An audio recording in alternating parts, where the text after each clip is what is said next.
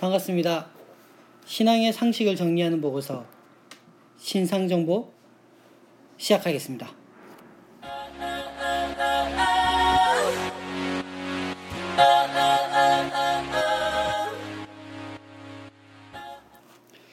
반갑습니다. 진행과 프로듀스를 맡은 피터 정 목사입니다.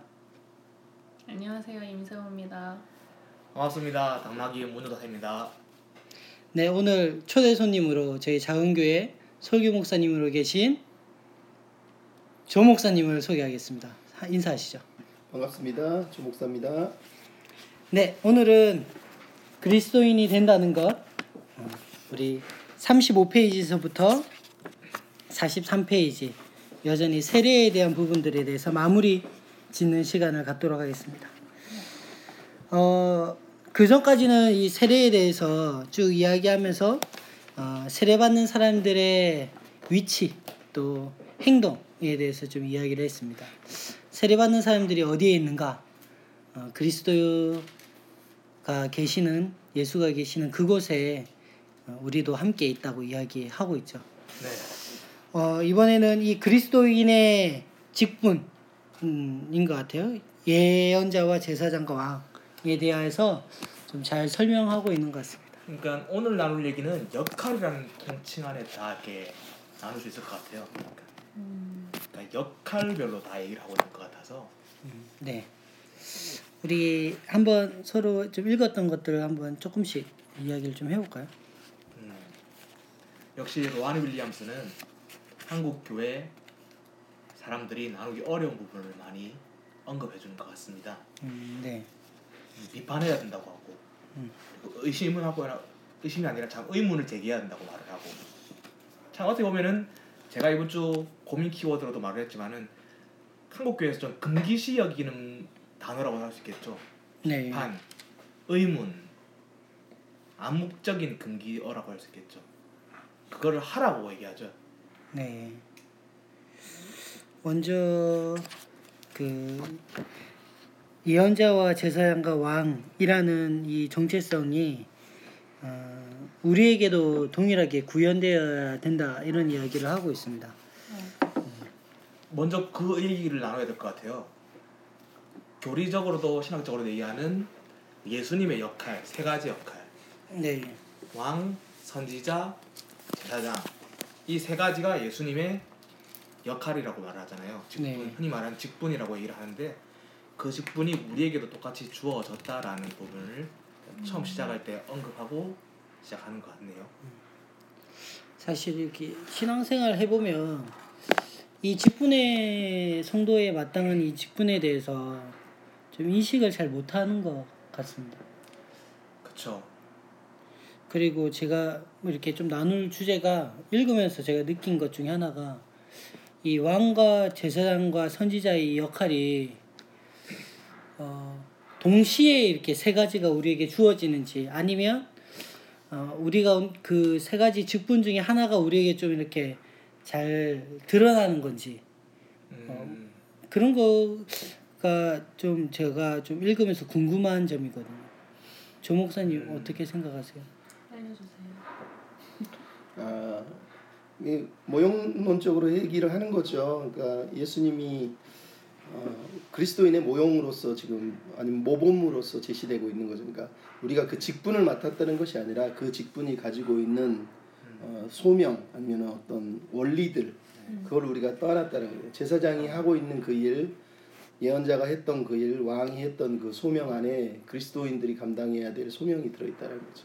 네. 그래서 베드로전서에 보면은 왕 같은 제사장이다라고 말할 때 기이한 덕을 선전하려 합니다 했을 때 왕, 제사장, 예언자가 다 들어 있는 거잖아요. 네. 그러니까 그 말은 우리가 직분으로 그러니까 네가 다 목사다 어, 이런 얘기를 하고 있는 게 아니라는 거예요. 교회는 초대교회 때 직분상 분리는 다 돼 있어요. 목사, 장로, 집사. 그죠? 거기서 말하는 여기에 말하는 이 얘기는 예수님이 맡았던 직분을 우리가 해야 된다는 게 아니라 그 직분이 담고 있는 소명을 우리가 감당해야 된다는 뜻이죠. 그 소명 이렇게도 이해가 되는 것 같아요. 한국 교회는 말씀하셨던 것처럼 목사, 집사 뭐 여러 가지 직분에 대한 분리 분화가 없다라는 게 아니라, 그러니까 목사가 아니면은 또 누구가 아니면은 예배라든지 성례라든지 그 집행하지 못하는 것처럼 마치 나는 해서는 안 되는 것처럼 여겨져 있는 것들이 문제인 것 같아요. 그래서 어떻게 보면은 내가 어떤 교회 장소가 아니면은 어떤 공간적인 예배당이 아니거든 예배를 드릴 수 없고 집례를 행할 수 없는 걸로 사람들이 인식을 많이 하고 있는 것 같아요. 보면. 네. 어, 그 번예로 아까 이야기했듯이 그 왕과 제사장과 선지자의 그 소명으로 우리가 살아가야 되는데 그 소명이 아까 질문이 똑같은 건데 소명이 동시에 우리에게 그렇게 살도록 요구하는 건지 아니면 각 사람마다 잘하는 게 있잖아요. 어, 어떤 사람은 이렇게 좀 비판을 잘하는 사람이 있고 저요. 어, 어떤 사람은 좀 보듬어 주고 이렇게 연결시켜 주는 사람이 있고 어, 지금 로한 윌리엄스가 말하는 건 세례받은 사람 즉 네. 크리스찬에 대해서 얘기하는 거예요. 그러니까 우리가 세례를 받았다면 네. 세례가 가지고 있는 가장 본질적인 어떤 신학적인 의미를 지금 이 사람은 예수님을 통해서 얘기해주고 있는 거죠. 음, 예.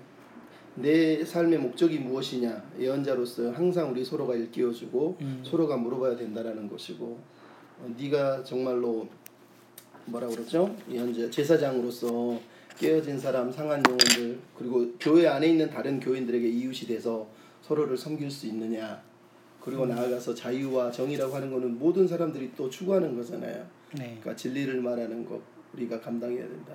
저는 그래서 그리스도인들이 다 그렇게 살아야 된다라고 지금 요구하고 있다고 음. 생각합니다. 음, 네. 네, 그 부분도 그런데 조금 이제 한국에서 오해하기 쉽게 되어 있어서 좀 더 풀어드리게 말씀드리자면 로한 윌리엄스가 그 예언자적 역할 중에서 세례받은 사람이 해야 될 역할을 예수 그리스도의 예언자적 직무를 본받아 비판적이어야 하고 의문을 제기하는 사람이 되어야 한다라고 말을 하면서 그 밑에 보면은 이것들을 간단하게 하면은 껄끄러운 역할 하나가 바로 서로를 향해 예언자가 되어서 바로 좀 우리가 여기에 존재하는 목적을 서로에게 상기시켜 주는 것이라고 얘기하거든요. 근데 우리가 생각하는 비판은 너 그거 잘못했어. 너 옷 왜 그렇게 입었어. 뭐 이런 식의 비판이잖아요. 음, 네. 근데 로한 윌리엄스가 얘기하고 싶은 그 예언자적 역할에 대한 부분은 우리가 여기에 바로 그리스도인으로서 그 예수님을 위해서 여기에 존재하는 이유와 목적에 대해서 상기시켜 주는 역할을 한다는 거죠. 그럼 예를 들어서 이런 거죠. 그 우리의 삶이 사람들에게 좀 도전이 되는 네, 맞죠. 그런 것 자체가 이제 예언자적 직문을 우리가 본받아서 할 수 있는 것이라고 생각해요. 그러니까 뭔가 지적하거나 비판하거나를 통해서 여자적 역할을 하는 것뿐만이 아니라 방금 정 목사님 얘기하신 것처럼 어떤 바른 모습, 그 선한 모습을 보여주고 그런 모습을 보여줌으로 인해서 아 저게 예수 믿는 사람 그리스도인의 모습이라는 걸 상기시켜 준 것 또한 그 예언자적 모습 역할 중에 하나라고 할 수 있겠죠. 그럼. 음, 네. 사실 우리가 그리스도인으로서 살아가는 모습이 다 다양하잖아요. 직업도 다양하고 환경도 다양하고 그렇기 때문에 그 다양함 속에서도 주님을 발견하고 바라보는 방식들도 다양할 텐데 하나님께서 아 이렇게 역사하시는구나 이렇게 그 사람을 통해서 일하시는구나 이런 것들로 서로가 예언자적 모습으로 보여줄 수 있다고 생각이 들어요. 네. 지금 윌리엄스가 하는 말 중에 하나는 네. 그러니까 각 개인에게 질문을 던지는 한, 한 존재뿐만 아니라 공동체를 향한 부름의 질문을 하라는 거예요. 음, 그러니까 너는 누구인가뿐만 아니라 이 교회는 정말로 하나님 기뻐하는 교회인가? 네. 라고 하는 물음들. 그러니까 결국은 우리가 하나님의 비전과 하나님의 목적에 합당한 성도고 교회고 신자인가라는 질문을 계속해서 던져줌으로 인해서 바른 길로 갈 수 있도록 하는 그런 예언자적 비판을 하라는 거죠. 그러니까 그걸 우리는 비판적 성찰이라고 그런 네. 거잖아요. 단순하게 막 꼬집고 뭐 잘못했다고 지적하는 그런 지적질이 아니라 네, 생겼- 하나님의 비전 위에서 바른 방향을 제시하라는 거겠죠. 그 비판적 목소리를 교회는 언제나 귀를 기울여 들을 필요가 있다. 이렇게 38장에 나와 있는데 38페이지. 아 38페이지 목사님 병 저번 주에도 발생했던 목사님 병. 38페이지에 나와 있는데 참 이 교회가 듣기가 참 어려운 것 같아요. 어, 교회의 아집과 아성을 네. 이 비판의 소리 가운데 과연 이게 들을 수 있을까? 어, 라는 거죠.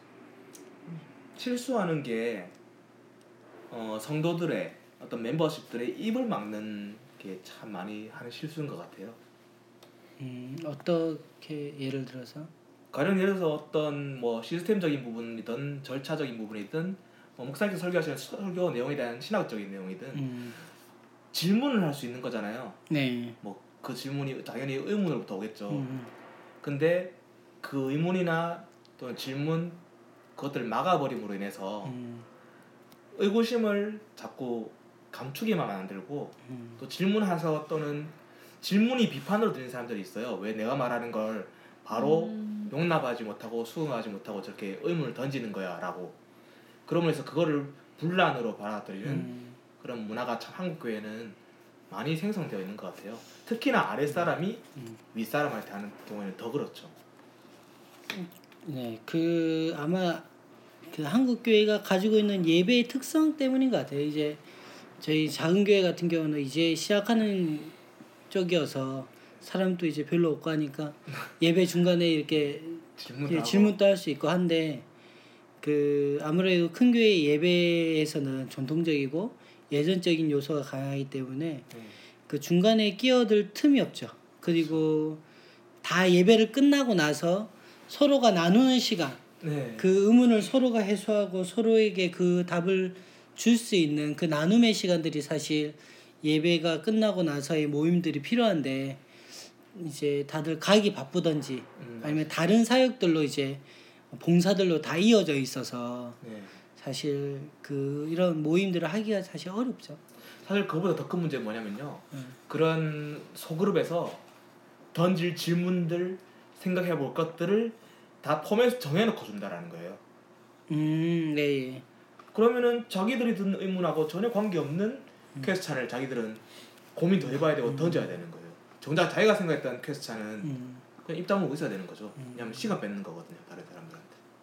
네, 저는 이제 그 비판이나 질문에 대해서 방금 하는 얘기들을 이해는 해요. 그러니까 교회 안에서 성도라면 세례받았다면 어, 의의를 제기하고 질문할 수 있는 자유는 필요해요. 네, 네. 당연한 거고 그걸 부정하지는 않고 이제 단지 이제 이 본문이 우리가 읽은 책에서 강조하고 싶은 거는 좀 더 큰 틀의 질문을 하라고 얘기하는 것 같아요. 그러니까 교회는 이 교회가 합당한 교회로서 공동체로서 하나님의 비전을 추구하고 있는가? 예. 또 38장에 보면은 교회가 예언자적 역할로서 사회를 향하여서도 질문을 던지라 그러잖아요.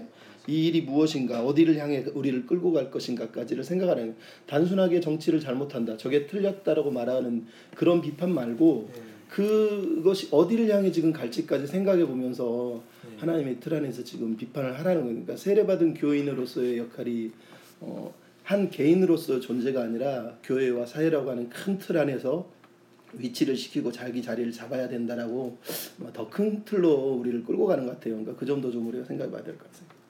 음, 네, 맞습니다. 그 교회나 개인이나 야, 정말 우리가 그리스도의 말씀으로 인해서 우리가 가고 있는 방향이라든지 때로는 우리가 가야 될 그 길에 대해서 좀 생각하는 부분들은 사실 좀 약해진 거는 사실인 것 같습니다. 우리 넘어가면 두 번째 제사장 역할이 있습니다. 네. 예, 제사장 역할이란 제사장은 무너져버린 인간과 하나님과 인간의 관계에 다리를 놓는 사람이며 손상, 아, 손상된 관계를 하나님께 희생 제물을 바치는 가운데 다시 일으켜 세우는 사람입니다라고 되어 있습니다. 네. 어, 아무래도 이제 이 제사장이라는 역할 자체가 하나님과 이 우리와의 관계에서 사실은 제사를 통해서 어, 죄를 이렇게 씻게 하고 또 그 가운데서도 하나님과 우리를 이어주는 관계죠. 그런데 사실 이 관계에서 현대적 의미로 우리가 좀 해석해 본다면 어떻게 해석할 수 있을까요? 음. 어, 이 표현 적당하지 않은 거 방금 생각난 건데 네. 되게 좀 거룩하지 않은 것 같아서 음. 말 함부로 못 하겠는데 중개 수수료 받는 중개인 정도?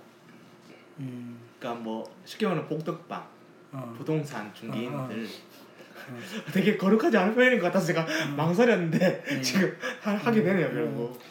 이 부분은 되게 중요한데 헨리 나우엔이 상처받은 치유자라는 책을 썼잖아요. 네. 이 제사장은 바로 그런 역할이라는 거죠. 그러니까 어, 세상에 깨어지고 상한 사람들을 향해서 네. 그들의 삶의 형편과 아픔들을 이해하지 못하고는 다리를 놓을 수가 없잖아요. 네. 음. 하나님이 예수 그리스도를 보내셔서 인간과의 관계를 이으신 것처럼 우리도 그렇게 예수님의 마음으로 깨어지고 낮아진 곳으로 나아가야 된다는 얘기인데 네. 그러려면 우리가 상처와 아픔들을 포용할 수 있고 교회 안에서도 아프고 상한 사람들을 어, 위한 space가 즉 자리가 마련돼 있어야 돼요.